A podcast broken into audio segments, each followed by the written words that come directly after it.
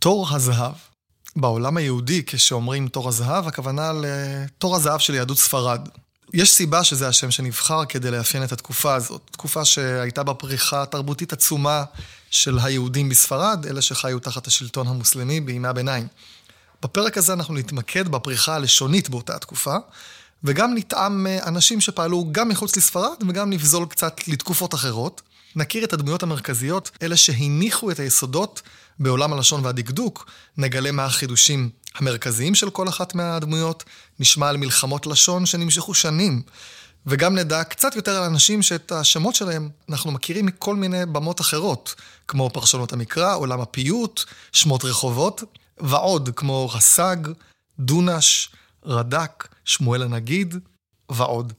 אתם על קולולושה מבית מטח? מתחילים.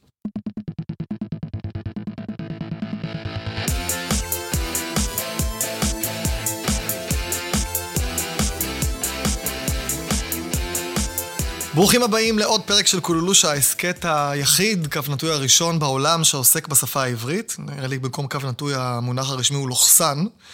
אה, מילה שאף פעם לא הבנתי מאיפה היא באה, לוחסן. קו נטוי נשמע יותר יפה, לא חשוב. אה, אני פה באולפן עם הפרופסור יוסף עופר, מה שלומך? טוב, טוב, תודה. אתה יושב ראש ועדת הדקדוק של האקדמיה ללשון העברית, וגם חבר בוועדת המינוח המרכזית. היית, חבר, היית מזכיר מדעי באקדמיה ללשון, וחבר במערכת אה, תרביץ. אתה מלמד היום, לא רק היום, אבל הרבה שנים, במחלקה לתנ"ך באוניברסיטת בר אילן, ובמכללת הרצוג באלון שבות. תחום העיסוק המרכזי שלך הוא עולם של אה, חקר המסורה, אה, פרשנות המקרא וכולי. אז זה היה לנו פרק... נפרד שעסק בבעלי המסורה. היום בפרק הזה בעצם מה שנעשה, אה, שם שחצי גנבתי מפרופסור לובה חרלפ, סקירה של אה, מדקדקי ימי הביניים, מרס"ג ועד רד"ק. זה שם שאהבתי שהיא... שמעתי ממנה, אז אני חצי גונב לה את זה, אני מקווה שלא תכעס. אה, אז רקע סקירה על הדמויות המרכזיות בעולם הלשון, בדגש על יהדות ספרד, אבל לא רק. כל אחד, איפה הוא פעל, מה החידושים המרכזיים בתור, בעולם הלשון, אה, ספרים מרכזיים שהוא כתב וכולי וכולי. טוב, עם מי נתחיל? עם הראשון? קרונולוגית? כן, אז אה, יהודה אבן קורייש. אולי אני אקדים ואומר שהכל תלוי במזל, אפילו ספר תורה שבהיכל. אה, אנחנו, בחלק מהדמויות שנדבר עליהן, אנחנו נסמכים על איזה נס שבזכותו התורה שלהם הגיעה אלינו, וישנם אחרים שאנחנו יודעים על תורתם וחלקים ממנה עבדו. אה, למעשה, ברקע עומדת גם שאלת השפות, אה, בעיקר העברית והערבית, אה, מפני שרבים מן המדקדקים בימי הביניים, גם כשהם עסקו בשפה העברית ודיברו על שפת המקרא, את הדיון שלהם הם כתבו בשפה הערבית.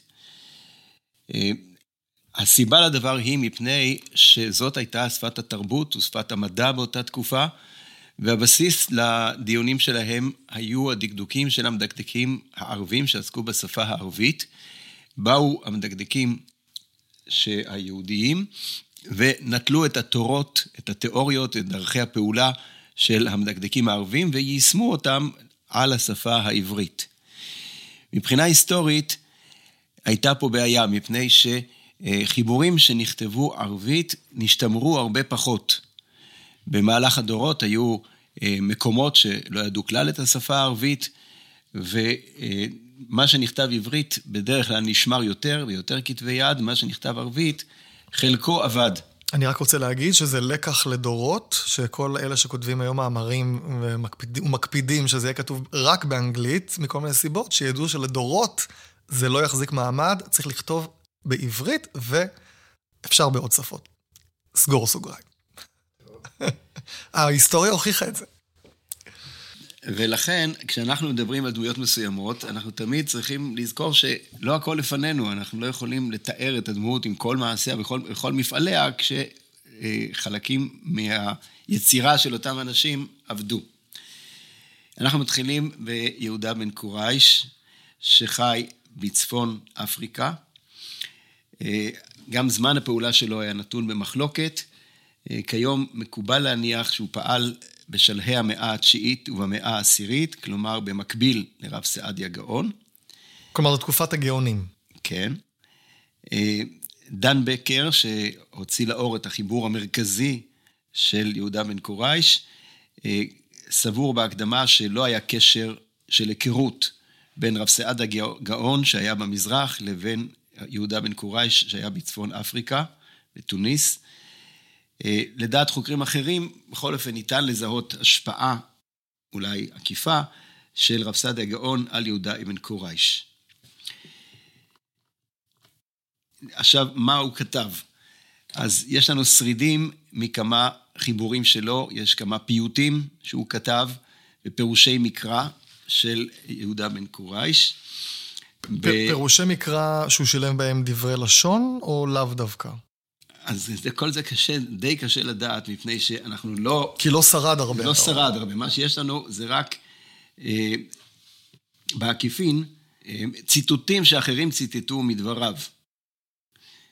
אז הנה למשל, אה, דוגמה אחת היא אה, מנחם בן סרוק, שבא לחלוק על יהודה בן קורייש. מנחם בן סרוק כתב בעברית, אה, וכתב את המחברת, וזה מילון עברי מקיף, שהשתמר בכמה וכמה כתבי יד, כי הוא נכתב בעברית ושימש במשך דורות רבים. וכשהוא כותב בשורש א', א' ל"פ, הוא מזכיר שם נקודה אחת שבה הוא חולק על יהודה בן קורייש. ואומר, יהודה בן קורייש פתר ככבש אלוף, ככבש ואלוף. יש פסוק אה, בירמיהו, שירמיהו אה, מצר על גורלו ואומר, ואני ככבש אלוף יובל לטבוח. אז אה, הסביר יהודה בן קורייש מה זה כבש אלוף, אלוף זה כמו שגר על אפיך, אלוף זה פר. ואני ככבש ואלוף, כלומר, אני, ירמיהו מדמה את עצמו לכבש או לפר, שיובא לטבח, וזה היה אה, ההסבר של יהודה בן קורייש. ומנחם חולק עליו ואומר, אתה לא יכול להוסיף וו עם וו החיבור במקום שהוא לא נמצא, ולזהות את אלוף עם שגר על אפיך, אלא לדעתו, אה, כבש אלוף זה איזשהו תואר לכבש, זה כבש גדול. והנה מתוך אותה מחלוקת, שמענו בכלל על יהודה בן קורייש, ואולי לא היינו שומעים עליו במקום אחר, אילולא אותה מחלוקת שחלק עליו. זאת אומרת, ממש כל ה... מה שיש לנו ממנו זה רק אזכורים אצל לא, אחרים. יש לנו חיבור אחד גדול שמיד אגיע אליו, ששרד בכתב יד אחד בלבד, שוב בדרך נס, ויש לו אופי מיוחד. אבל אה, למשל, הפירוש הזה איננו נמצא באותו רס"ל, באותו ריס"ל, באותו חיבור שמיד נדבר עליו.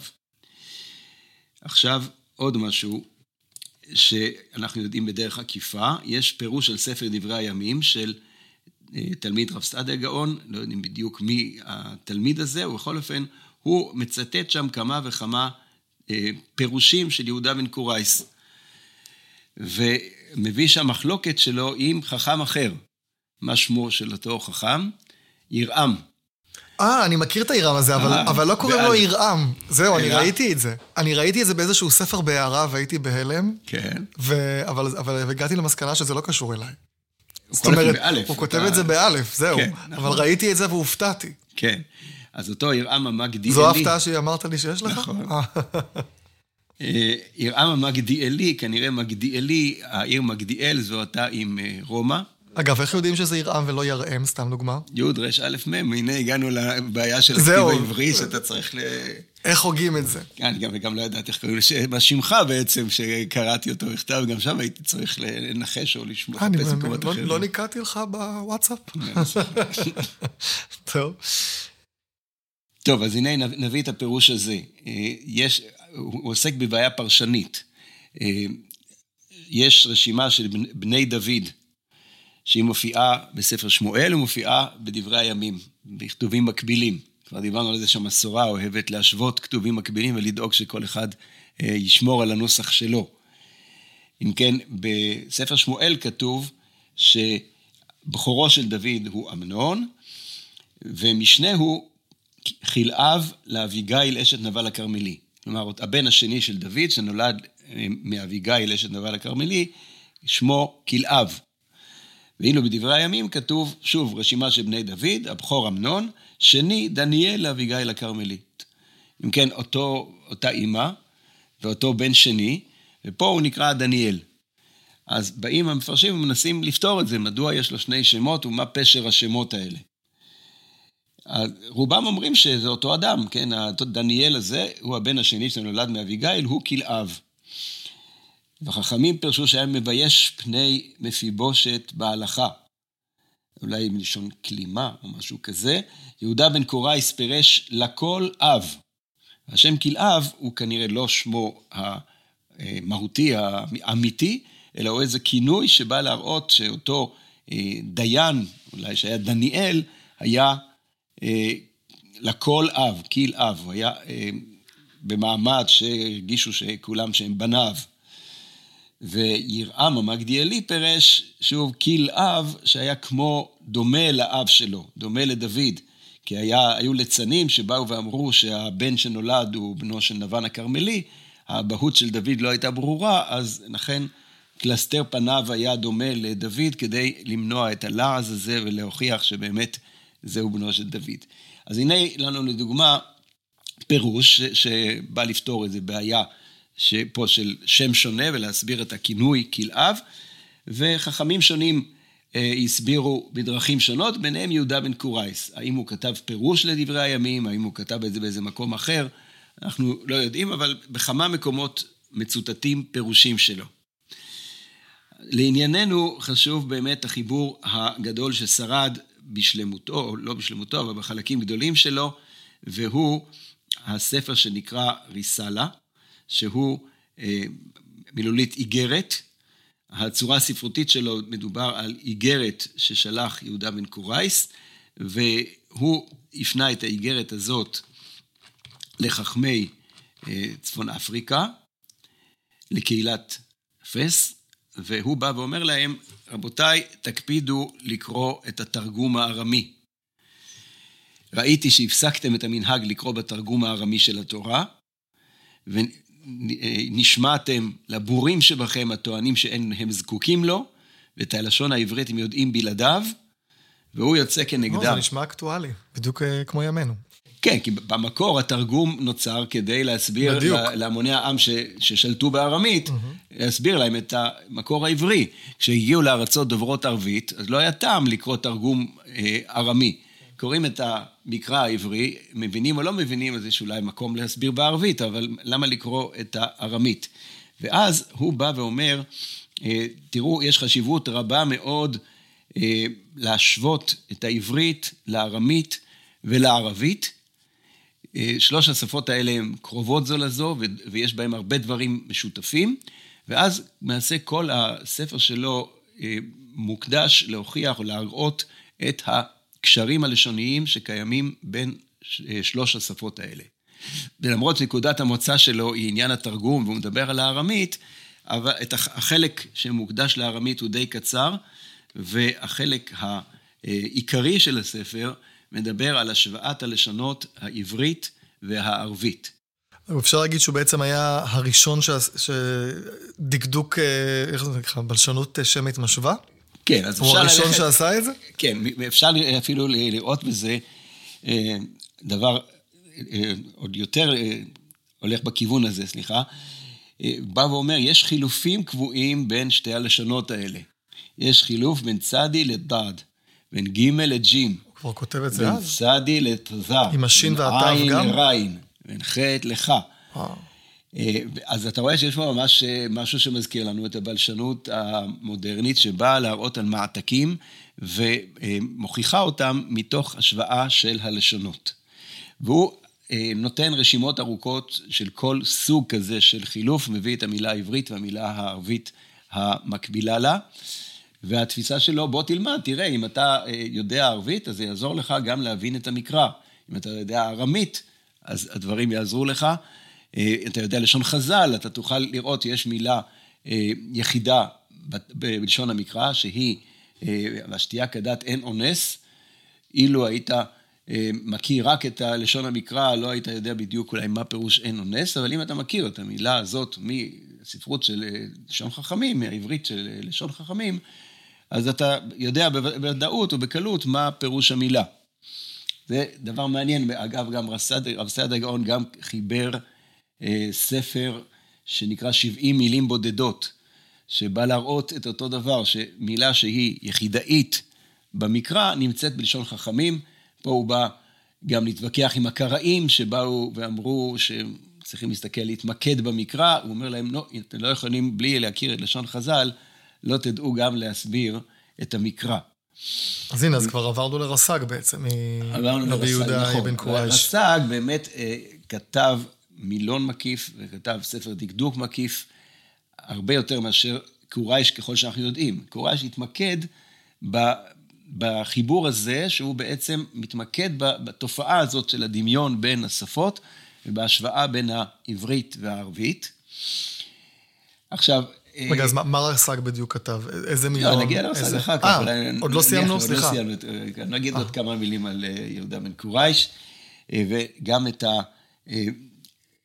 את הרקע לצמיחת החיבור הזה, וגם את ההבדל בינו בכל זאת לבין הבלשנות המודרנית. הרקע לזה הוא באמת במציאות הלשונית, כאשר יהודים למדו אה, עברית, המקרא, משנה וחיבורים אחרים, וכשהשפה המדוברת היא ערבית, אז נוצר מגע בין הלשונות, וכל מי שמכיר את שתי הלשונות ועוסק בהם, רואה את הקשר ביניהם ויכול להיעזר. ובא פה רבי יהודה מקורייש ואומר, שימו לב לזה, תדגישו את זה, תראו את הערך הגדול של ההשוואה בין הלשונות, כדי לפרש את המקרא בעזרתה. ובהקשר הזה הוא גם מצביע על המעתקים, על ההבדלים שקיימים בין הלשונות האלה. כשהוא בא להסביר באופן תיאורטי את הדבר, אז הוא אה, אומר שהגורם לדבר הזה זה השכנות בין הארצות וקרבת היחס, כי תרח אבי אברהם היה ארמי, הוא דיבר בארמית, לבן דיבר בארמית, היה ארמי, וישמעאל וקדר היו דוברי ערבית. ואברהם, יצחק ויעקב דברו, דבקו בלשון הקודש מאז אדם הראשון.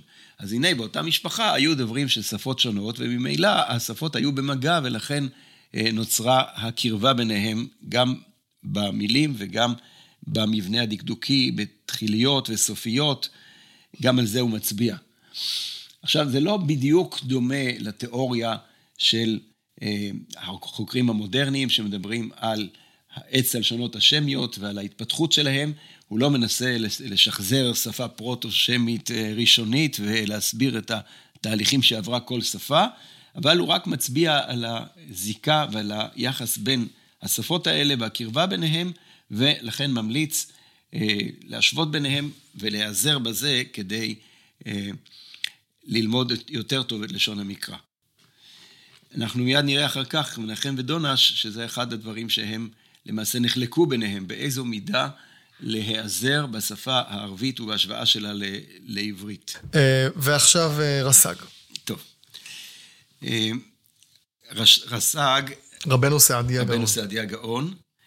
הוא נקרא, אבן עזרא נתן לנו את ה... אולי הוא היה הראשון שנתן לנו את ההיסטוריה של חוקרי הלשון העברית, והוא קרא לו ראש המדברים בכל מקום. באמת, רב סעדיה גאון מבחינת היצירה שלו ב- ב- בלשון העברית, גם כמובן בתחומים אחרים, בתחומי ההלכה, בתחומי הפיוט. אה, הייתה לו אה, השפעה עצומה על כל הדורות שאחריו. גם פה העובדה שהוא כתב בערבית עמעמה קצת את ההשפעה לדורות, שלמשל אם נשווה את הרב סעד הגאון לעומת הרמב"ם, אז קשה להשוות את ה... למרות גדולתו של הפסד הגאון, חיבורים רבים שלו נכתבו בערבית, והשפעתם לא הייתה גדולה כמו חיבורי הרמב"ם שנכתבו בעברית. הפסד הגאון אה, נולד במצרים בשנת 882, ובגיל 20 הוא חיבר את ספר האגרון, שהוא מילון לשפה העברית, זה מילון חריזה בעצם, לא? זה לא סתם מילון. כן, זה, הוא נקרא גם בשם אחר, ספר יסודות השיר, וזה מילון שאחת המטרות שלו היא לעזור ליוצרים בשפה העברית. היוצרים בשפה העברית, הכוונה היא למשוררים שבאים לכתוב שירה, ולכן הוא עזר להם, והוא כותב בהקדמה של העגרון, שיש בו שני חלקים. חלק אחד הולך על פי תחיל, תחילת המילים, לפי סדר א'-ב', וחלק שני הולך על פי סופי המילים, כדי לעזור לחרזנים, כדי הם צריכים בשירה לכתוב חרוזים, אז הם יוכלו להשתמש בסופי המילים ולחפש איזו מילה מתאימה לחרוז. עכשיו, זו הייתה היצירה הראשונה שלו בגיל 20 במצרים, אחר כך הוא אה, היה בארץ ישראל והגיע לבבל, ועיקר פעולתו הייתה בבבל. אני רוצה אה, להתחיל בפתיחה שלו לספר האגרון, שנכתבה בעברית, במהדורה הראשונה, והיא נכתבה בצורה מיוחדת, היא נכתבה בניקוד ובטעמים. אה, לא הוא ניקד. הוא ניקד, והוא. אה, הוא ניקד והוא הוסיף כן, טעמים? הוסיף טעמים. למה את זה הוא כתב בעברית ואת השאר בערבית? למה רק המבוא בעברית? אני חושב, למה הוא כתב את זה? כי הפתיחה הזאת, הוא באמת ראה פה את ה... את הרוממות של טקסט שנכתב בעברית, וזה שהוא הוסיף לו טעמים, היו שביקרו אותו על זה, באיזה זכות אתה מוסיף, אתה משתמש בכלים שניתנו לנבואות, אתה רואה את עצמך בתור נביא, שאתה מרשה לעצמך לכתוב בפסוקים, ולכתוב פסוקים של ראשי תיבות סעיד בן יוסף, ולכתוב בטעמי המקרא, והוא, כן, בהחלט ראה פה אה, בטקסט הזה טקסט מכונן. נזכיר שהוא היה בגיל 20 שהוא כתב אותו. הוא ניקד בניקוד אה, בבלי? בניקוד תברני. תברני? כן. אז אה, זה כי זה בתקופה תברנים, שהוא היה עדיין בארץ ישראל? זה, הוא היה במצרים עדיין. אבל... אה, במצרים? כן. והוא מתחיל ואומר, מדבר על לשון הקודש, ומצרטט בעצם את ההיסטוריה של הלשון. אני אקרא כמה שורות. ספר האגרון, לשון הקודש, אשר בחר בו אלוהינו מניעד, ומלאכי קודשהו בו יזמרוהו סלע. ובו יעריצו כל בני עליון. נקודת המוצא של השפה העברית, בה נברא העולם. המלאכים מדברים בשפה העברית. ואז הוא מסרטט את ההיסטוריה של השפה העברית, ואת מקומו שלו בהיסטוריה הזאת. הוא אומר כך, בשלב הראשון העברית הייתה השפה היחידה בעולם. השפה אה, שבה נברא העולם ובה דיבר האדם הראשון. אחר כך הגיע דור הפלגה, ושם נפלגו הלשונות, ויש כבר לשונות רבות בעולם, ורק בני עבר הם שמרו על הלשון העברית, ולצידן היו לשונות אחרות. ואז, כל, כל דבר הוא מודד בשנים, אני לא אכנס פה לפירוט הזה, אבל התקופה השלישית היא התקופה שבה העברית ירדה עוד יותר וגם נשכחה מבני ישראל. אה, ובגלל הצרות שעברו על עם ישראל, שכחו את הלשון העברית, ועכשיו הנה מגיעה התקופה החדשה, שבה אה, מתחילה תחיית הלשון העברית. עכשיו, מה זה עכשיו? ספר העגרון מטרתו להחיות את השפה העברית. אה, מפני שבשלב הראשון ילמדו, ילמדו את השפה הזאת, המשוררים ידעו איך לכתוב שירים, לאט לאט גם המוני העם ידעו לדבר בשפה כשפת דיבור. וואי, זה מרשים.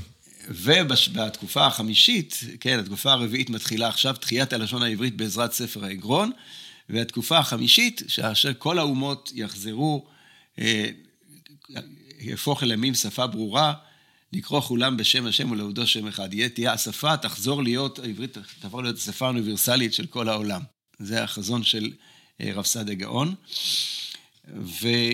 ובאמת, אה, אני, זה, מזכיר, זה מזכיר לי מישהו אחר, שכך ראה את עצמו בהיסטוריה של הלשון, את מקומו בהיסטוריה אליעזר? של הלשון. כן. אליעזר בן יהודה. אליעזר בן יהודה. טוב, אז אליעזר בן יהודה כותב משהו דומה בזיכרונות שלו. הנה, נס, נסע, הפלגתי עם אשתי, שהיא לא ידעה אפילו מילה עברית, ובמקום מסוים, כשהיינו בנהר, היא פתאום פתחה את פיה ואמרה, מה נפלא המקום הזה. יותר נכון, אליעזר בן יהודה אמר לה, מה נפלא המקום הזה, והיא אמרה, נפלא מאוד המקום הזה. וזה היה הדיבור הראשון של אה, שיחת חולין בין איש לאשתו בלשון העברית. כלומר, אליעזר בן יהודה, יש לו את התודעה, כביכול, השיחה הבנאלית הזאת של שאשתו אה, חזרה על דבריו בכמה מילים. ציון דרך. ציון דרך בשפה, בתחילת השפה העברית. אז גם רב סעדיה גאון ראה כך את הדבר, ו... טוב, אחר כך יש לו ספר דקדוק גדול מאוד ומקיף. ספר הדקדוק, הוציא אותו לאור פרופסור אהרון דותן, על פי כתבי יד שגם שם נתגלו, והוא נשמר רק בחלקו, לא, לא בצורה שלמה, אבל בכל אופן זהו ספר דקדוק מקיף לשפה העברית. זה גם ספר דקדוק ראשון? או שלפני כן מישהו כתב ספר... הוא הראשון שכתב ספר דקדוק כן, לשפה העברית? כן, ספר דקדוק בהיקף כזה, כן, בהחלט כן. זה, הוא הראשון. אה, הוא משתמש, הוא נעזר כמובן בתקדימים שכתבו אה, המדקדקים הערבים, אבל הוא בהחלט אה, כתב ספר מקיף, יש לו פרקים רבים, חלוץ גדול מבחינה זאת, מבחינת תיאור הדקדוקי של הלשון העברית. כן. נקודה אחת מעניינת היא, דיברנו קודם על שני החלקים של, הספר, של המילון של האגרון, שרד, שרדו חלקים בגניזה מהחלק הראשון. שום שריד לא שרד מהחלק האחרון. ורק אה, בעזרת השגות שכתבו, היה החכם, שקראו לו רבי מבשר הלוי, והוא אה, כתב השגות על האגרון, ובעזרתם אנחנו יכולים לדעת... לשחזר. לשחזר. אז למשל כתב, יש לו, נביא השגה אחת שלו, שאנחנו, אפשר לדעת על, על פיה. אה, הוא אומר, רב סעדיה גאון כתב בחצי הראשון, ט' ד' לא נמצא. אין שום מילים בעברית שמתחילות בצירוף האותיות ט' ד'. והנה, בחצי השני, הוא מביא את, ה, את המילה תדי, שער תדי, והוא סותר את עצמו. וכך יש לו כמה השגות מהסוג הזה, שנותנות לנו מידע כלשהו על אותו חלק חסר שאנחנו, ש, שעבד. ולכן אה, האגרון יצא לאור במהדורה, בספר אה, אב כרס של אה, נחמיה אלוני, אבל בעצם מה ששרד לנו ממנו זה בעצם רק חלקים קטנים שאפשר רק להתרשם מהם, מגדולתו של רב סעדיה גאון, אבל בעצם רוב הספר חסר. טוב, עד כאן אנשים מחוץ לספרד. עכשיו אנחנו מתחילים הגענו לספרד, נכון? כן. אז יש לנו את מנחם, אני רק אגיד שנדבר עליו ממש בקצרה, כי יש פרק שלם על מנחם שהקלטתי עם אה, דוקטור חנוך גמליאל, אפשר לשמוע שם על מנחם ועל שיטת השורשים שלו וכולי וכולי. כן, אחד הדברים שאפיינו את מנחם, נחזור לנקודה שהזכרנו קודם, שהוא אה, כתב בעברית, והוא התנגד לשימוש בשפה הערבית. ובנקודה הזאת, גם ארמית, אני חושב, נכון? לא רק כן, ערבית. כלומר, בעיקר... רק העברית, זהו. הכלי העיקרי שיש לך לפרש הרבה מאוד פסוקים שאין להם אה, הרבה עיקרויות בתנ"ך, זה ההקשר. אתה תלמד, תלמד על משמעות מילה מתוך ההקשר שלה, מתוך משמעה. כלומר, אתה מסתכל בפסוק שהיא מופיעה, ותדע מתוך זה כיצד אה, להסביר. והנה הגיע דונש בן לברת, שהוא... זה דונש, דונש, לברט, לברט, איך הוגים את כל השם שלו? אני לא סגור על הגייה. אני לא הבנתי שזה לא סגור, כל הסיפור הזה. אז נגיד לשם הנוחות דונש בן, או דונש, איך שאתה רוצה, בן לברט. כן. לברט, שהוא היה יליד העיר פס במרוקו, הוא למד בישיבות בבל, כנראה אצל רב סעדיה גאון, ואז הוא אה, הוזמן על ידי רבי חסדאי אבן שפרוט לעיר קורדובה. אה, אנשי דקדוק יודעים דקדוק ויודעים לכתוב גם לפעמים לכתוב שירים ולכתוב הספדים, אבל הם צריכים פטרון שהוא, שהוא זה שיפרנס אותם והם יהיו חוסים בצילו. ואז, בנוסף למנחם, הוא הזמין גם את דונש, אה, רבי חסדאי, שהיה במעמד חשוב, ואז פרץ ביניהם הוויכוח הגדול, שבסופו של דבר הניב לנו את תשובות דונש בן לברת, תשובות פירושו השגות, והוא בא וכתב כל מיני השגות, אה, כ-200 השגות על המילון של מנחם, על אה, ספר שנקרא המחברת. אנחנו מכירים את דונש בן לברת מכמה שירים שלו, מדרור יקרא, שחתום בשמו, כל בית חתום בשמו, והפזמון דווי הסר וגם חרון, שאומרים בסעודות נישואים. גם, גם גם השיר הזה חתום בשמו. יש משהו שאפשר להגיד על מנחם שהוא הראשון, הראשון ש...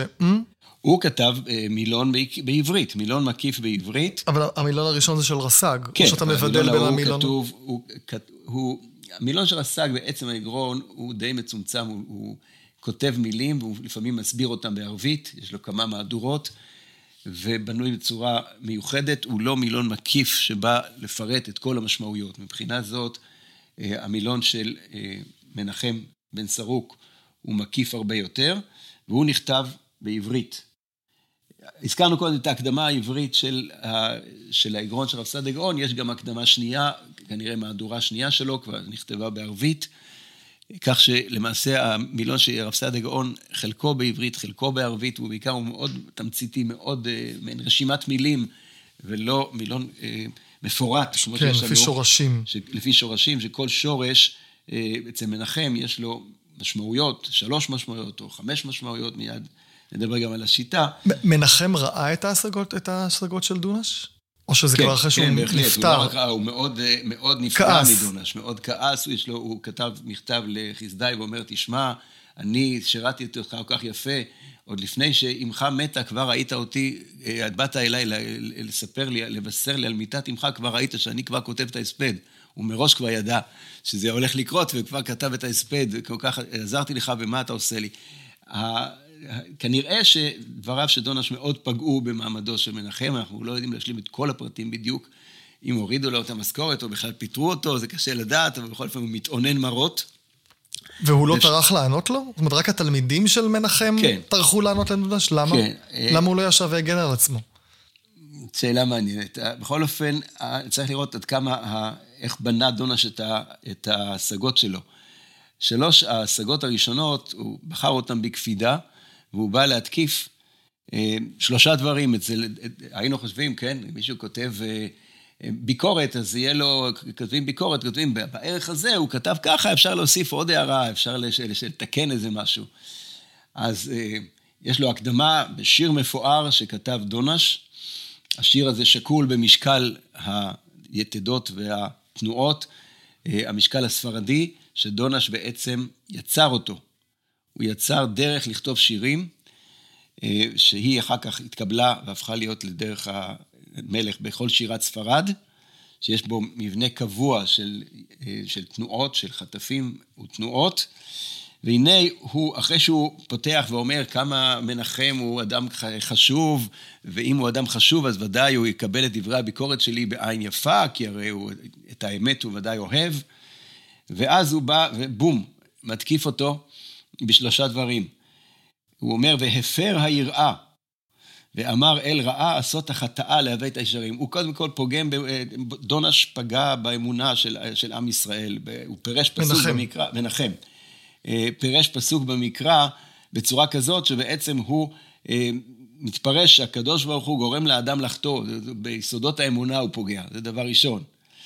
ואחר כך הדבר השני, ואסר מותרה והתיר נאסרים. מבחינה הלכתית, הפירושים שלו בעצם על ידי שהוא פירש משהו על המילה לא, הוא בעצם אה, מסלף את ההלכה.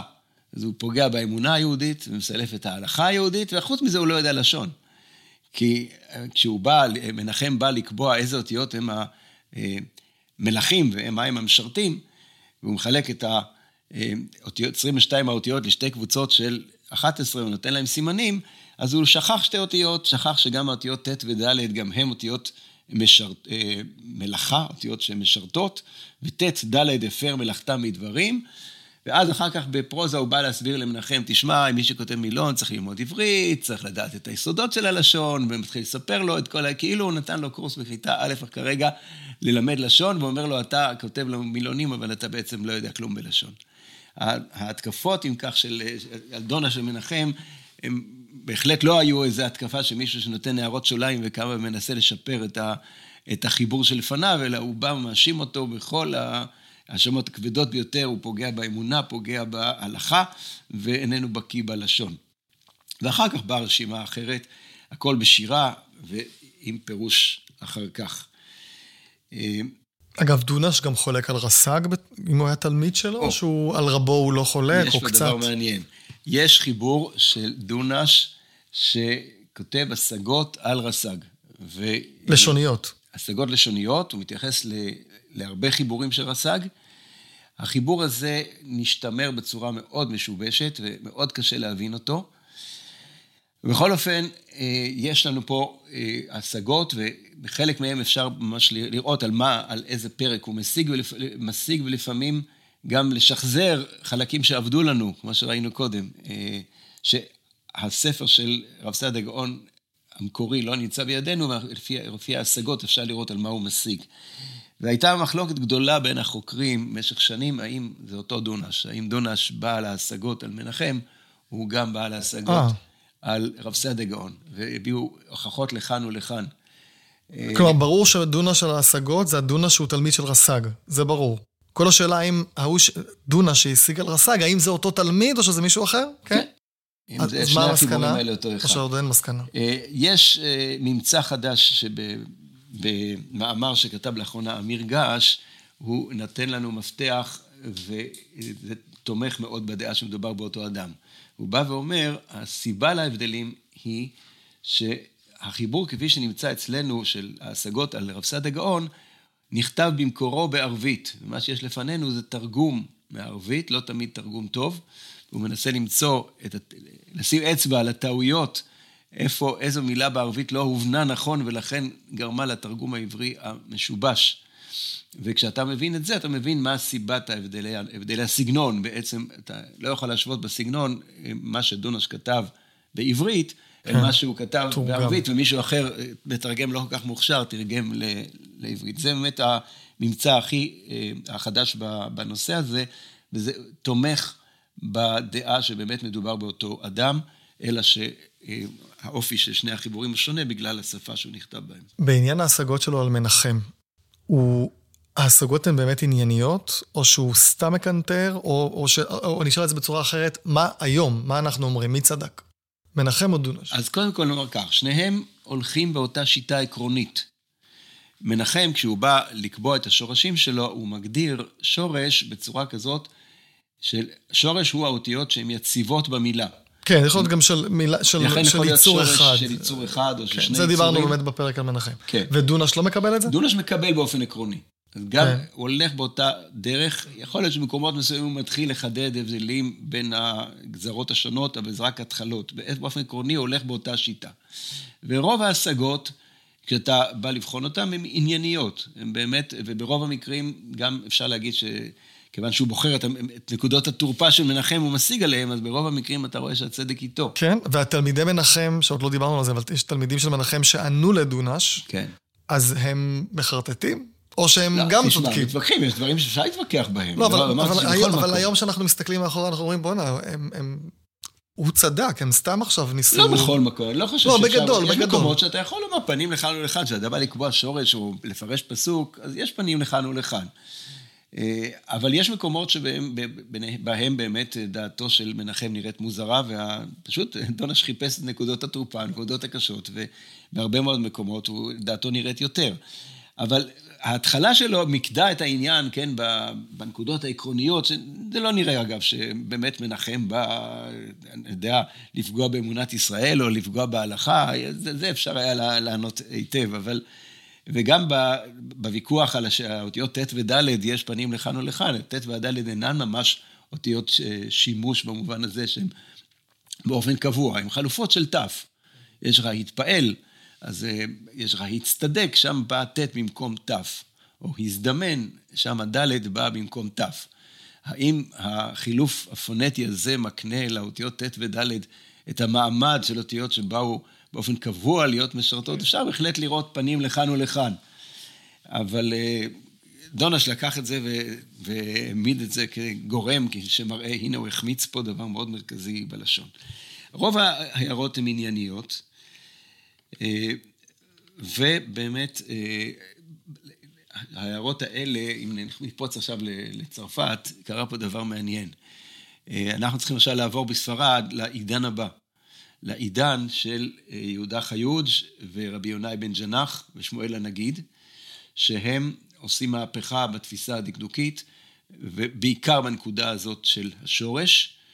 והם מעמידים על זה שהשורש בעצם צריך להגדיר אותו תמיד כמורכב משלושה יצורים. שזה חיוג' היה הראשון, נכון? חיוג' היה הראשון, ורבי יונאי בן ג'נח משלים אותו, הוא ממשיך בדרכו.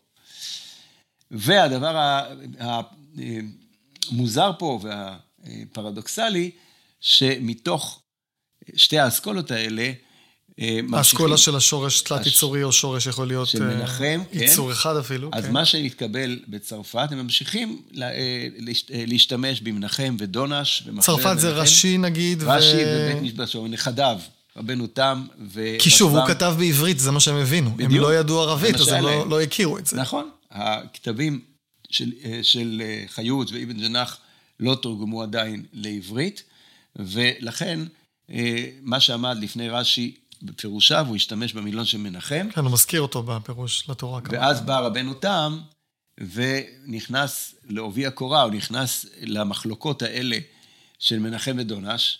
200 שנה אחרי שהמחלוקות האלה היו חמות בשוק, הוא נכנס אליהם והוא כותב את ההכרעות, והוא משתדל באופן די עקבי להצדיק את מנחם. אה, רבנו תם. אה, לא תמיד, לפעמים הוא גם אומר, טוב, יש מקום לכאן ולכאן, או שאפילו תומך בדונש, אבל ברוב המקרים הוא עושה מאמצים עילאיים דווקא להצדיק את מנחם. ובכלל, עצם הרצון שלו להיכנס לאותן מחלוקות ישנות, כשכבר בעצם הגענו לעידן החדש, ובעצם יש לנו מילונים הרבה יותר מקיפים בערבית, זה רק משום שהם נכתבו אה, בשפה הערבית והם לא היו נגישים בצרפת. אז בינתיים גם דיברנו על רבנו תם, קפצנו ליד צרפת, חוזרים לספרד, כן? כן. אגב, רבנו תם, רק נגיד את השנים, פחות או יותר? רבנו תם מקביל לאבן עזרא, אנחנו מדברים פה על המאה ה-13. אז רגע, אז חוזרים אה, עוד לפני אבן עזרא. חיוג' אבן ג'נח ושמואל הנגיד, מה ה... זה, זה, מה אנחנו מדברים שם? מחוק, מחק, אנחנו מדברים על מאה ה-12, סליחה. רבנו תם 1100 עד 1171. וחיוג' ו... חיוג', אנחנו נמצאים בסוף המאה העשירית, תחילת המאה ה-11. כש... שהוא מנחם ודונש, הם היו באמצע המאה העשירית. כן, נגיד כחמישים שנה אחריהם מופיע חיוג'. עם החידוש שלו של השלושת תלת יצורים. בפתיחה שלו הוא מצטט שיר של מנחם, ואומר מנחם פה כתב שיר שאיננו מתאים לחוקי השפה העברית, הוא משתמש בו, נודע האדם טרם צורתו. אה, וכשהוא מדבר על השורש יצר, הוא צריך לדעת, נודע האדם טרם יצירתו ולא טרם צרותו, הוא בעצם בלבל בין הגזרות. ובעצם הוא מעמיד את המהפכה הזאת ואומר, צריכים להכיר את אותם יצורים חלשים בעברית, אותיות אהבי, שהן לפעמים נעלמות לנו מה, מהכתיבה, או נעלמות לנו מההגייה, אבל למעשה אנחנו צריכים תמיד לשחזר את הגזרות, לחפש את כל השורשים שמתחילים באלף, מה שאנחנו קוראים גזרת פ"א, או מתחילים ביוד, ולהשלים את היוד שם, לדעת שהם קיימים שם. והנון שנשלה, פ"נ, חסרי פ"נ, זה הכל, הכל ממנו. הוא בעיקר לא, הנון שם היא בעצם, הנון זה סוג אחר, זה לא מסוג האותיות החזרות, היא מדמה, ושם היא בעצם אה, באה לידי ביטוי, הוא לא עסק בפ"נ, הוא עסק בפ"א ופ"י, הוא עסק באותיות אהבי. אה, כן. אז מי שכלל את זה לפ"נ וכולי, זה כבר אבן ג'נח? אה, יכול להיות, אני לא זוכר כרגע, בכל אופן, פ"נ זה לא מהסוג הזה. יש לנו פה, פ"נ זה הידמות, כן. זה יצור שנמצא בדגש. אבל אה, במקרים האחרים אנחנו מדברים פה על אה, נטיות מיוחדות לגזרה, שיש להם גם אה, ניקוד אחר, ואת זה הם הצליחו, אה, הצליח לגלות על פי ההשוואה לערבית. בערבית זה הרבה יותר קל, בערבית אה, יש לנו את האותיות את התנועות הארוכות שבאות לידי ביטוי באימות קריאה, אז הרבה יותר קל לזהות את אותם יצורי שורש החסרים. בעברית אה, צריך לשחזר פה את אותם שורשים. כמובן, גם מנחם יודע שאומרים ירד ובעתיד ירד, תרד. אז הוא אומר, היוד של ירד נמצאת שם בצורת העבר, ואחר כך כשמגיעים לעתיד, בצורת תרד, אז היוד נעלמת. אז כאן אנחנו לא נוכל להחשיב אותה כעוד שורש, אבל שהיא קיימת פה כן. בפועל.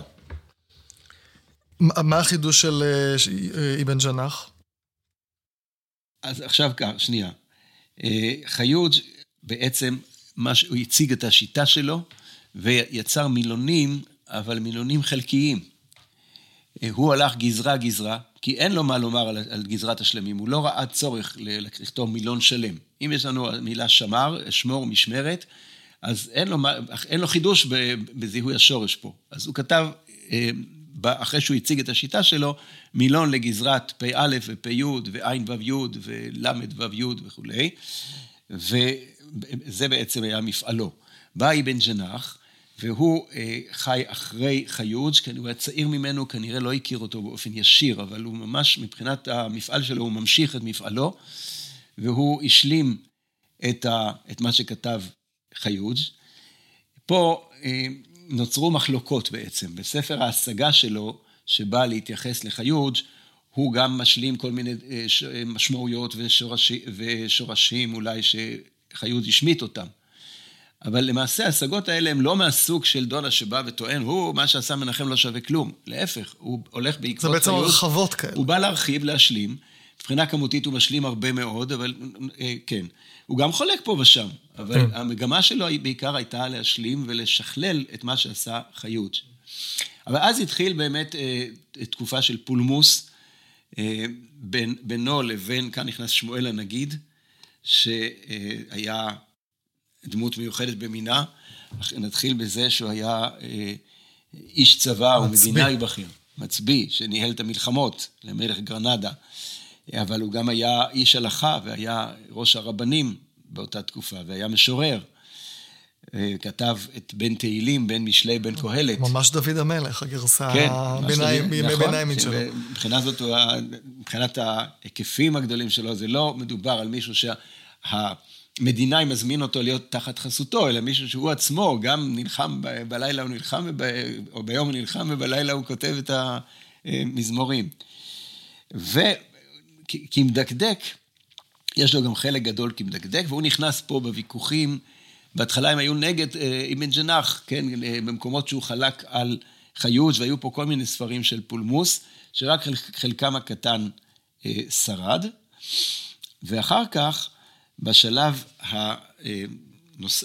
בשלב הסופי, נגיד, מבחינת הלשון, הוא כתב מילון מפורט ללשון המקרא, שנקרא, בעברית קראו לו ספר העושר, הוא המילון הזה היה כתוב בערבית.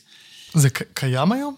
זהו, מכאן, אני לא מכיר את המילון הזה. הספר הזה עבד, עבד לנו. יש פה ושם אה. אה, שרידים דלים מאוד שלו שהם מצאו, אבל הוא עבד ברובו מהשרידים, אפשר רק לנסות לראות, לשער מה היה ההיקף הגדול שלו, וזה אה, אובדן גדול שאנחנו, כן, מאותו אדם חשוב, ופורה, שמואל הנגיד, המילון המקיף שלו, אה, הוא חסר. אנחנו מכירים את המילון השני, המקביל שכתב אבן ג'נח. בשלב הזה, אחרי הפולמוס, ששכחו עדי הפולמוס, בא אה, יונה אבן ג'נח, וכתב עכשיו מילון מקיף וספר דקדוק מקיף. איזה. רגע, ליונה אבן ג'נח יש את ספר השורשים. ספר השורשים. אז מה, מה זה מילון מקיף? זה המילון המקיף. אה, ספר השורשים. כן, בהתחלה הוא כתב רק השלמות לחיות, ואחר כך הוא בא וכתב את המילון המקיף הזה. וגם יש לו את הרקמה. והרקמה שזה ספר הדקדוק. עכשיו, שניהם, אמרת את השמות העבריים שלהם, הם נכתבו בערבית והם תורגמו רק אחר כך, אבל שניהם ביסודם נכתבו בערבית, והם הפכו להיות, כן, אז יש פה אה, עיון מקיף ש, שאין לו, אין כדוגמתו. ולפי השיטה החדשה של שלושת אותיות השורש, אה, מבחינה זאת, אם משווים את זה למילון של אה, מנחם, הרבה יותר מקיף. וספר דקדוק בפני עצמו, מנחם משלב פה ושם עניינים דקדוקיים בתוך המילון שלו, אבל פה מדובר על ספר דקדוק רחב, שמבוסס במידה רבה על אה, הדרך של המדקדקים הערבים. ופה אני חוזר שוב למחקר שחשוב של פרופסור דן בקר, שבא בשנים האחרונות, אה, בא וזיהה את המקורות שלו. ממש אמר, הנה, אני מוצא בכתבי המדקדקים הערבים קטעים מסוימים, והנה אבן ג'נח ממש לקח מילה ממילה אה, מהמדקדק הערבי הזה, והתאים את זה כמובן לשפה העברית. אבל לפעמים ההתאמה קצת צולעת, ולא בדיוק אפשר להבין מה הוא רוצה בדיוק מהשפה העברית, אם אתה לא הולך למקור הערבי ולראות איך זה עובד בערבית. הוא בא וניסה להעביר את זה. רבי יונאי בן ג'נח ניסה להעביר את אותה תיאוריה, את אותה מחשבה לשונית, מהשפה העברית לשפה הערבית, אה, הערבית לשפה העברית, אתה יכול לזהות את המקור ולראות באמת איך זה גורם קשיים. מעניין. טוב, הגענו מעכשיו לאבן עזרא, לא? אה, רשב"ם ואבן עזרא? רשב"ם ואבן עזרא. טוב, שהם חיו באותה תקופה, אבן עזרא... אבן עזרא ממשיך במסורת הזאת. רק אגיד שאבן עזרא היה פרק שלם עם פרופסור לובה חרל"פ, אז שם יש הרחבה על כל חייו וזה שהוא עבר מספרד המוסלמית אל אירופה הנוצרית.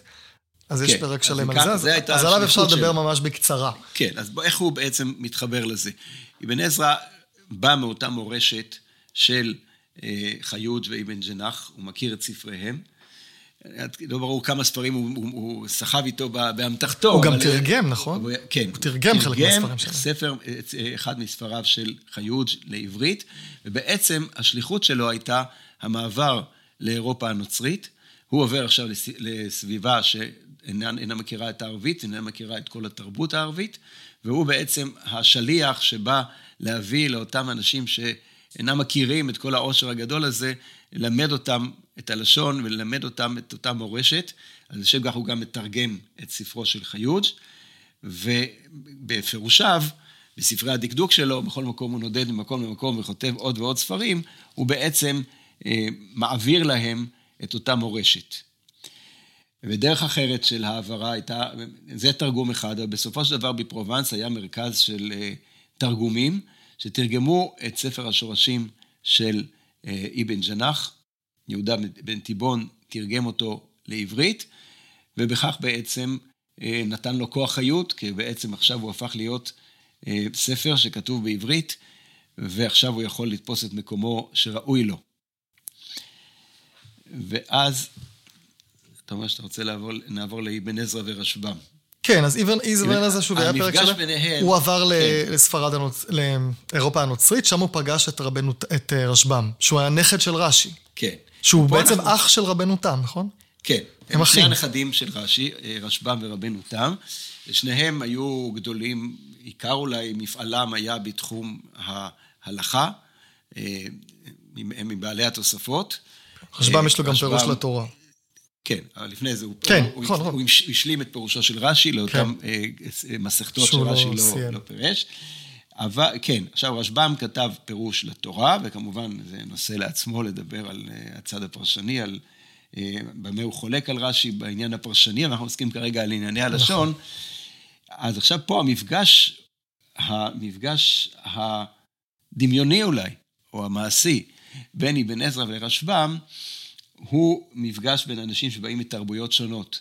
בתחום הלשון, אה, אבן עזרא בא, הוא מייצג את אותה מסורת ספרדית של, אה, של דקדוק ושל מושפע מהדקדוק הערבי.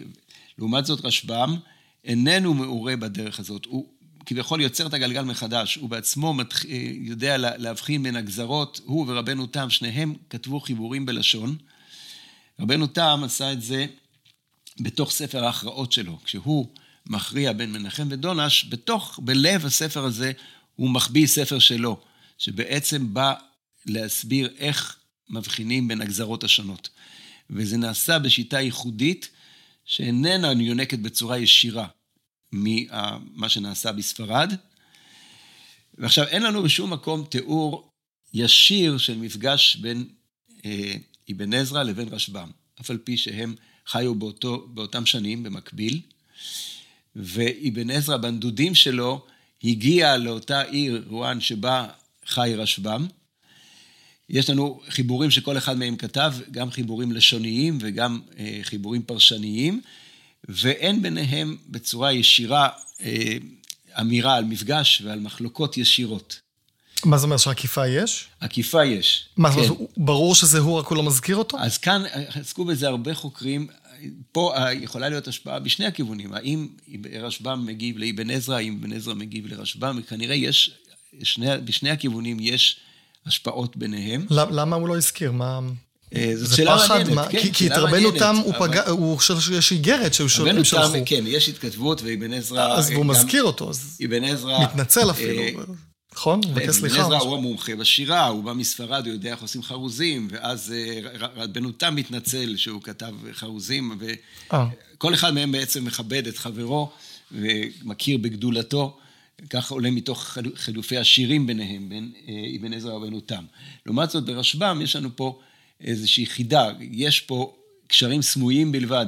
מעניין למה, כי אם הם היו באותה תקופה רשב"ם ורבנו תם, והוא פגש את רבנו תם, הגיוני שהוא שמע על אח שלו. כן, אח שלו, ודאי, ודאי שמע וגם... שמע. הם, אה, אז למה להסתיר את זה?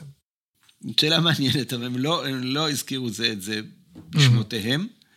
אבן עזרא גם לא מזכיר את, אה, את רש"י, הוא לא מרבה להזכיר את רש"י. קצת הוא מזכיר, ממש קצת, טיפה. לפעמים הוא- מביא פירוש. שלו בלי להזכיר אותו, כן, גם כן זה מאוד. קורה. כן. כן. אז יכול להיות שזה קשור לזה, באמת, לפחות לפי מה אה. שחשף פרופסור אהרון מונשיין, זיכרונו לברכה, שבאמת אה, הרבה מאוד מהפירושים של אבן עזרא הם בעצם מאבק סמוי עם רש"י, בלי להזכיר את שמו. אז יכול להיות שיש פה אותה, המשך של אותה גישה, שאבן עזרא מעדיף להתעמת עם הצרפתים אה, בצורה סמויה, מאשר באופן ישיר להזכיר הוא פירש כך ואני לא מסכים. אבל היו מקומות, אה, דווקא אה, רונלה מרד, מרדלר, שעסקה בחיבור הדקדוקי של רשב"ם, ספר דייקות, מראה איך אבן עזרא מתייחס אליו ומגיב לו. כלומר, כל הדברים האלה צריך לחשוף אותם, כי הם לא, לא על פני השטח. הוא אומר, יש מי שאומר ככה והוא לא מבין כלום, ויש פה השגות סמויות ומאבק ביניהם, אה, אבל לא על פני השטח. זה הדבר מעניין. רגע, מה הספר הדקדוקי שרשב"ם כתב? רשב"ם כתב ספר, אה, ספר גם, פעם, גם הוא נשמר בכתב יד בודד, ספר דייקות, ש- שמה זה? שבו הוא אה, עוסק בשאלות דקדוקיות, של, של גזרות, של אה, אה, חילופים בין צורות שונות, בין צורות הפסק והקשר וכדומה. ספר דקדוק לא ארוך, ואחריו, מעניין, הוא עובר לשלב השני ואומר, אני עכשיו אתחיל לפרש לך פירוש לשוני של כל 24 ספרי התנ"ך. אה, והוא מתחיל בראשית, בפסוק הראשון, כל פסוק הוא מחפש מה הבעיות הלשוניות ומתייחס על אליו. כל התנ"ך יש את זה? ככה הוא מציע, הוא אומר, על כל התנ"ך. אה, בפועל אין? יש לנו כתב יד אחד, הוא מצליח לשרוד שבעה פרקים של ספר בראשית, והמעתיק. אומר, אומר, לא מצאתי יותר, אם אני אמצא יותר, אני אמשיך להעתיק. יואו. לדעתי, הוא לא כתב את הוא לא הספר. השלים. הוא לא השלים. אה, הוא התייאש מזה, זאת אומרת, הוא... אה, יש יותר מדי דברים. יש יותר. מדי, הוא החליט לכתוב פירוש לתורה, ועזב את הפירוש הדקדוקי הזה אחרי שבעה פרקים. כך דעתי, כמובן יכול, יכול, יכול להיות שיהיה שהוא ניסה וכתב ודברים מסוימים עבדו, אבל אני חושב שאילו היה כותב אה, פירוש מקיף, אז היינו שומעים עליו יותר. אז עכשיו אנחנו חוזרים שנייה לגיחה קצרה ואחרונה לספרד, אה, הפעם כבר לא המוסלמית, נכון? למשפחת הקמחיים, כשהמחיר מפורסם אז הוא הקמחיים, רד"ק. הם- מוצאם הוא מספרד, אה, אז אה, אז זה מחוץ לגבולות ספרד המוסלמית. כן. איפה, איפה הוא אבל ישב? הם מתחילים. זאת אומרת, בעצם, כאשר אה, משפחת אבן תיבון, המתרגמים, הם גלו מספרד לפרובנס, לדרום צרפת, שהייתה אז, אה, פרובנס הייתה מדינה בפני עצמה. אבן עזרא עצמו, בגלל אותם, אותו מאורעות היסטוריים של המואחידין שבאים מצפון אפריקה וכובשים את ספרד, הוא כנראה נאלץ לעזוב את ספרד ולצאת לאיטליה. וגם משפחת קמחי, אה, האב, יוסף קמחי, עוזב את ספרד ועובר לגור בפרובנס, ושם נולד לו בנו משה. דוד, קודם כל משה, משה היה הבן הגדול, ובהפרש גדול, שנים גדול, נולד דוד קמחי, אה, בגיל מאוד מבוגר. בן זקונים כזה. כן, ולכן באמת אה, רד"ק אה, מדבר, על מורי אחי, הוא למד יותר כנראה מאחיו מאשר הספיק ללמוד מאביו, יוסף קמחי. ורד"ק בעצם, במובן שלנו הוא כותב ספר דקדוק וכותב מילון, ואם אנחנו מסתכלים במבט היסטורי, הוא בעצם מנצח את אבן ג'נח. פה זה סוג אחר של מאבק. זה לא מאבק אה, אישי בין אנשים, אלא יותר מאבק היסטורי, אני רואה את זה. באיזה מובן? הוא באיזה מנצח? מובן? הוא קודם כל מתיישב על הספר, על המילון של אה, ספר השורשים, אתה ספר מתכוון. השורשים. הוא כותב ספר שורשים אחר. אחר. חדש. אבל הבסיס שלו זה ספר השורשים של אבן ג'נח. ולא הספר המקורי בערבית, אלא התרגום העברי שלו. כלומר, זמן לא רב אחרי שתורגם המילון של אבן ג'נח לעברית, בא רד"ק יושב עליו ובונה עליו ספר אה, מילון משלו. הוא מזכיר אותו הרבה פעמים? כן, הוא מזכיר אותו. והוא חולק עליו? וגם חולק עליו במקומות מסוימים, אבל בעיקר, בעיקר הוא בונה עליו, זאת אומרת, הוא, בהרבה מקרים אתה רואה שהוא מצטט מילולית את, את מה שהוא הביא, הרי בעצם זה אותו חומר, אתה לוקח שורש מסוים, מה עם כל הפסוקים בתורה, בתנ"ך, שהם בנויים מהשורש הזה, ומה המשמעויות שלהם. זה אותה, אותו אתגר, אם זה שורש שהוא לא מאוד מאוד רחב, אז גם אותם פסוקים בדיוק יחזרו עליהם. ובהרבה מקרים הוא ממש בונה על אותו מבנה. ובסופו של דבר, יש פה בחינה של שיווקית, מה, מה נקלט, מה אנשים למדו. ניצ... במובן הזה, ספרי אה, אבן ג'נח נזנחו, וספריו של רד"ק זכו לתפוצה רחבה ביותר. כלומר, גם מול, גם מול הרקמה? הספר, ספר המכלול, המכלול של כן, רד"ק אה, ניצח? כן, כן, אני פה לא יודע עד כמה הוא בדיוק הולך פה בעקבות, אה, אני חושב שמידה פחותה הוא הולך בעקבות אבן ג'נח פה בספר הדקדוק, אבל בספר השורשים זה בהכרח הולך על אותו דבר, כי הוא הולך על אותו שורש ודן באותם מילים, וצריך לחלק אותם, כל, כל שורש לפי בניינים, לפי שמות, לפי, למיין את כל העיקרויות לפי המשמעויות השונות. אז זו אותה מלאכה ואותם חומרים, אז באופן טבעי זה מאוד מאוד דומה. זאת אומרת שהשיקול שלו היה באמת, ש... זאת אומרת, למה הוא עושה את זה בעצם? הרי יש כבר ספר שמישהו כתב, הרקמה כן. כתוב נהדר, באמת, הוא ספר כל כך מסודר עם שערים ונושאים. ולמה הוא עשה את זה? למה הוא עשה את זה? אז עכשיו כך, יש פה משהו ש... אה, תכתוב השגות אם יש לך השגות, אבל לכתוב ספר מההתחלה עם כל הספר השורשים, בשביל מה? הוא לא מתיימר, הוא אומר, אני מורה, ואני רוצה שאדם צריך להקדיש זמן לדקדוק, נכון? כל בן אדם, בן תרבות צריך ללמוד את הלשון, אבל לא את כל הזמן שלו, יש לו עוד דברים לעשות בעולם, צריך ללמוד גם את ההלכה, אבל ככה הוא כותב בהקדמה. אה, הדקדוק זה לא הכל. אז לכן, אצלי הוא ילמד בדרך קצרה ומרוכזת, אני מלמד, מביא לו את החומרים. וזה באמת יותר קצר ו... מספר השורשים של... אה, במובן מסוים הוא יותר נוח, מפני שאבן ג'נח כל הזמן חי בצל של חיוג. והיה לו כבר את ה, מה שכתב חיוד, ומה שהוא עצמו, אבן ג'נח, הוסיף עליו, וכמעט, בהרבה מאוד שורשים הוא אומר, את זה תסתכל, את זה כבר דן בו חיוד, וזה אנחנו כבר השגנו בספר ההשגה, וכתבנו עוד פעם ועוד שם, ומפנה את הקורא, כביכול ללמוד ספרייה שלמה.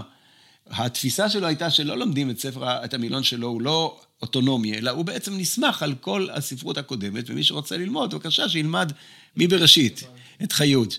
ורד"ק אומר, לא, אני עכשיו נותן לכם בצורה יותר אה, פשוטה את כל הדברים, בלי להפנות לאחרים. הוא גם, יש לו מגמה של אה, להצביע על קשרים סמנטיים בין ההוראות. זאת אומרת, אבן ג'נח יותר אוהב להגיד, יש עוד הוראה ועוד הוראה ועוד הוראה, להיות, אה, לתת בכל שורש הרבה מאוד משמעויות, ולא כל כך חשוב לו לראות את הקשר ביניהם. ורד"ק נוטה יותר לחבר אותם ולומר, כן, זה שתי משמעויות, אבל הן משתלשלות זו מזו. ולכן הוא מחבר יותר, יש לו הבדל לשוני ביניהם. כנראה שגם הלשון שלו יותר נוחה מאשר הלשון העברית המשעורבת של התרגום של אבן תיבון. הלשון של רד"ק כנראה יותר קריאה. אולי הוא גם דמות מוכרת יותר, בסופו של דבר העובדה היא שהוא... הוא ניצח. אז בשאלה אם רד"ק הוא חדשן או חקיין, אז הוא בעצם... אה, אז יש. לו קצת חידושים בעצם. זה לא שהוא רק חקיין. נכון, הוא לא, אבל הוא לא, הוא לא בא מתוך זה שהוא בא לבטל את מה שהיה לפניו, אלא הוא בהחלט מקבל ש... כן, הוא בא להוסיף, לארגן, להוסיף את הדברים. אין בית מדרש ללא חידוש, זאת אומרת, גם כשמישהו כותב, אז הוא נותן, אה, יש פה חידושים כן. בעריכה שלו. אבל הוא לא בא, בניגוד, נגיד, לדונה שבא על מנחם והתקיף אותו ואמר, כל מה שהוא עשה לא שווה כלום. ואז לעומת זאת, רד"ק בא, לוקח כבסיס את מה שעשה אבן ג'נח בתרגום העברי, ומוסיף אה, לפי הבנתו, כן, מוסיף, גורע, מחבר, עורך וכולי. טוב, אז דיברנו על רבי יהודה אבן קורייש ורס"ג, שזה מחוץ לספרד, ודיברנו על אנשים בספרד, שזה מנחם, שעל זה יש פרק שלם בנפרד, ודיברנו על דונש, וקצת על תלמידי מנחם ודונש. המלחמות ביניהם לא ממש הרחבנו, אבל בסדר. דיברנו על... אה, ורבנו תם שהגיע לאותה מלחמה באיחור נכון, באיחור, שזה באמת גם מחוץ לספרד, ודיברנו על, שוב על ספרד, אה, אבן יהודה, יהודה חיוש ואבן ג'נח ושמואל הנגיד, ודיברנו על התקופת מעבר הזאת מספרד לחוץ גבולות ספרד, שזה אבן עזרא, משפחת הקמחיים, יוסף, משה וכמובן רד"ק, רבי דוד קמחי. אז צריך לומר בעצם שכל אחד מהשמות שמנית פה במהירות... פרק שלם. ראוי לו ברור, פרק שלם. ברור, ברור. אני... אנחנו פה. אז לרש"י היה פרק שלם, לאבן עזרא היה פרק שלם, למנחם היה בערך פרק שלם.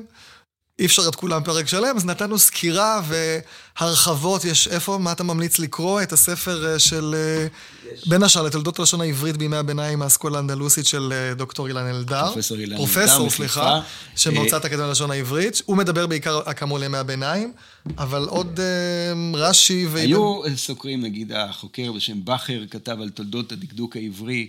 דוד ילין כתב על, ניסה לשרטט את הדברים, חלקם התחילו עוד בחז"ל ובבעלי המסורה וניסו לחפש את הלשון שבהם, אבל הסקירה של, הספרו של אלדר יצא לאחרונה והוא נותן לנו מידע יפה ומפנה גם למחקרים עדכניים שפורסמו לגבי כל אחד. כן, ואחד. גם נראה לי בסדרה של האוניברסיטה הפתוחה על כל תולדות הלשון העברית, אפשר אני חושב למצוא שם דברים. תודה רבה. עשינו כבוד איך שאומרים, למדקדקי ימי הביניים, אה, לתקופה המופלאה הזאת. אה, עד כאן הפרק הזה, אני מזכיר עוד הרחבות על דברים שהוזכרו בפרק, קישורים למאמרים והרחבות באתר לשון ידה. יש קבוצת אה, פייסבוק, קולולושה, פשוט תחפשו בפייסבוק, שם אפשר למצוא הרחבות ולשאול שאלות, לדון על הפרק ועוד עניינים. תודה רבה לגדעון הטכנאי של הפרק, ותודה רבה לך, פרופ' יוסף עופר, כן. על כל הזמן. אני ירעם נתניהו מאולפן מט"ח, המרכז לטכנולוגיה חינוכית.